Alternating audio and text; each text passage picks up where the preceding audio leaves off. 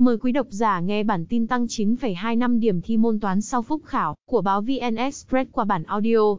Điểm toán của thí sinh Mai Chiến Thắng, trường trung học cơ sở Tích Lương, tăng từ 0,5 lên 9,7 năm sau phúc khảo, khiến em từ trượt thành đỗ lớp 10. Ngày 26 tháng 8, Sở Giáo dục và Đào tạo Thái Nguyên công bố danh sách thí sinh được thay đổi điểm sau phúc khảo ở kỳ thi vào lớp 10 trung học phổ thông công lập với một thí sinh có điểm thay đổi. Theo đó, em Mai Chiến Thắng, học sinh trường trung học cơ sở Tích Lương, dự thi tại điểm trường trung học phổ thông gang thép, được 9,75 điểm môn toán sau phúc khảo, tăng 9,25 điểm. Theo công bố ngày 2 tháng 8, Thắng đạt 0,5 điểm môn toán, 5 điểm ngữ văn và 3,5 điểm môn tiếng Anh, tổng 14,5 điểm, trong đó toán và ngữ văn nhân hệ số 2.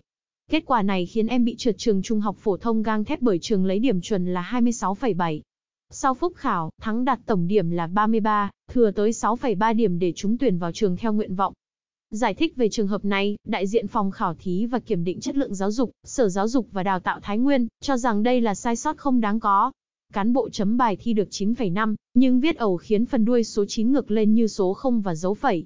Hai bộ phận nhập điểm độc lập chỉ nhìn điểm bằng số, mà không đọc sang phần điểm viết bằng chữ nên nhập thành 0,5. Sau khi nhận được đơn phúc khảo, hội đồng chấm phúc khảo đã giả soát, quyết định chấm lại bài thi môn toán qua hai vòng độc lập. Kết quả thí sinh thắng được 9,75 điểm môn toán, cao hơn 0,25 điểm so với chấm lần đầu.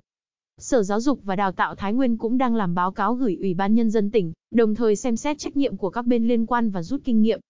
Kỳ thi vào lớp 10 công lập ở Thái Nguyên, diễn ra ngày 20, 21 tháng 7 với sự tham dự của 14.000 thí sinh. Chỉ tiêu vào các trường trung học phổ thông công lập gần 12.200. Thí sinh dự thi phải làm 3 bài gồm toán, 120 phút, ngữ văn 120 phút và tiếng Anh 90 phút. Trong đó toán và ngữ văn thi tự luận, tiếng Anh kết hợp tự luận và trắc nghiệm.